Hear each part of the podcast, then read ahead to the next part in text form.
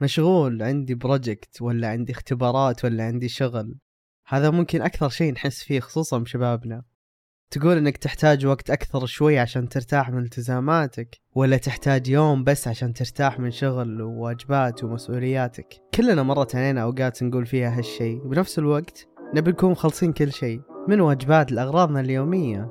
ونوصل لمرحلة بالنهاية لا إحنا اللي ارتحنا فيها وأخذنا break ولا اللي خلصنا. كذا نكون بحالة أشبه بكونك مكبل وبنفس الوقت حر وطليق. فلا استرخيت وكذلك ما أنجزت شيء. العالم صار سريع بشكل مخيف مرة وراح يزداد سرعة كل يوم. مع زيادة سرعته طاقتنا للصبر صارت قليلة مرة مقارنة بقبل. والعالم عزز فينا نقص الصبر فصارت برامج مثل تيك توك وانستغرام ويوتيوب وغيرها تنشر مقاطع قصيرة. حسب الدراسات مدة الانتباه اللي يقدر يعطيها أو يعيرها الإنسان صارت ثمان ثواني وربع بس. متخيلين؟ المعدل في عام 1980 كان 29 دقيقة. يعني خلال 43 سنة فقط انخفض المعدل بنسبة 99% المضحك أن السمكة أو بالأخص سمكة الزينة مدة انتباهها تسع ثواني. يعني الحين إحنا بوقت السمكة تعطي انتباه للشيء أكثر مننا.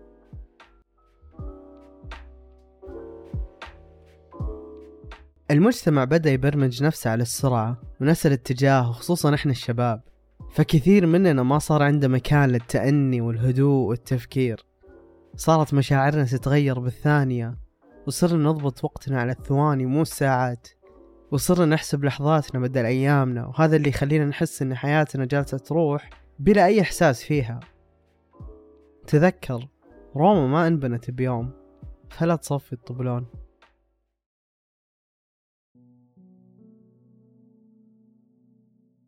لطالما كانت سارة من النشطاء كانت طموحة ومتحركة دائما.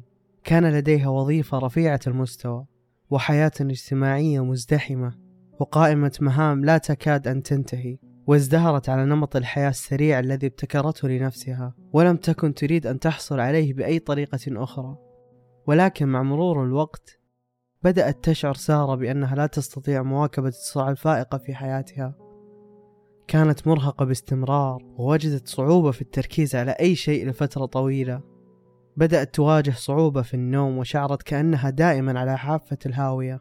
بدأت تشعر بالقلق من أنها كانت تتعرض للاحتراق النفسي لكنها لم تعرف كيف تهدئ رتم حياتها السريع جدا.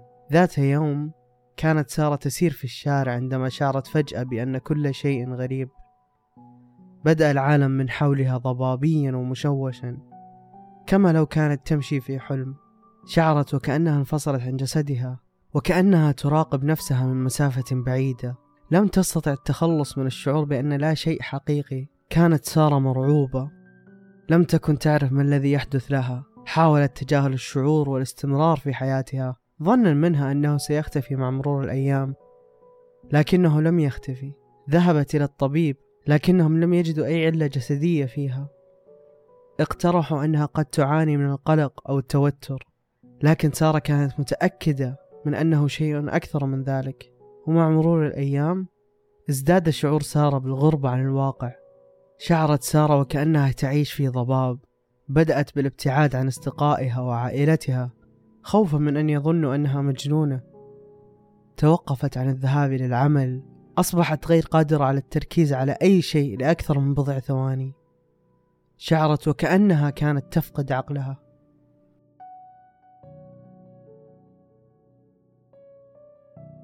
كل ما أسرعت في الزمن راح يبطأ الوقت وراح تسرع فيك الحياة إلى أن تتوقف بك تماما من سرعتها. انتبه لنفسك دائما خلي الاهتمام بذاتك أولوية سواء كان غذائيا أو صحيا أو نفسيا. تعلم أن من حقك تقول لا للأشياء اللي ما تناسب أهدافك وحتى ممكن يكون فيها مضرة لك. ولو حسيت إنك تحتاج العلاج النفسي ابدا لا تنجرف وراء نظرة المجتمع الخاطئة تجاه المرض النفسي. تذكر إن الصحة النفسية ما تقل أهمية من الصحة الجسدية. واجب علينا إحنا إن نشجع طلب المساعدة النفسية ودعمها بدل ما نخليها وصمة عار على الشخص.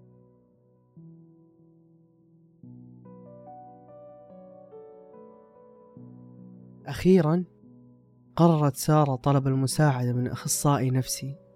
تم تشخيصها بمتلازمة الغربة عن الواقع. وهي حالة يشعر فيها الشخص بأن العالم من حوله غير واقعي أو مشوه. أوضح المعالج أنه قد يكون غالبا نتيجة القلق أو الصدمة النفسية وأن أسلوب حياة سارة السريع قد ساهم في تطورها.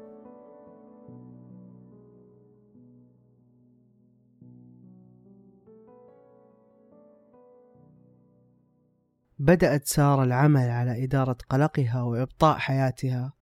لم يكن الأمر سهلا لكن مع الوقت والدعم بدأت تشعر بنفسها مرة أخرى. لقد تعلمت إعطاء الأولوية للرعاية الذاتية والاسترخاء وبدأت في تقدير الأشياء البسيطة في الحياة التي كانت تتجاهلها لفترة طويلة. كانت رحلة صعبة ولكن في النهاية كانت سارة ممتنة لهذا النداء الذي أجبرها على إعادة تقييم حياتها. أنا نواف.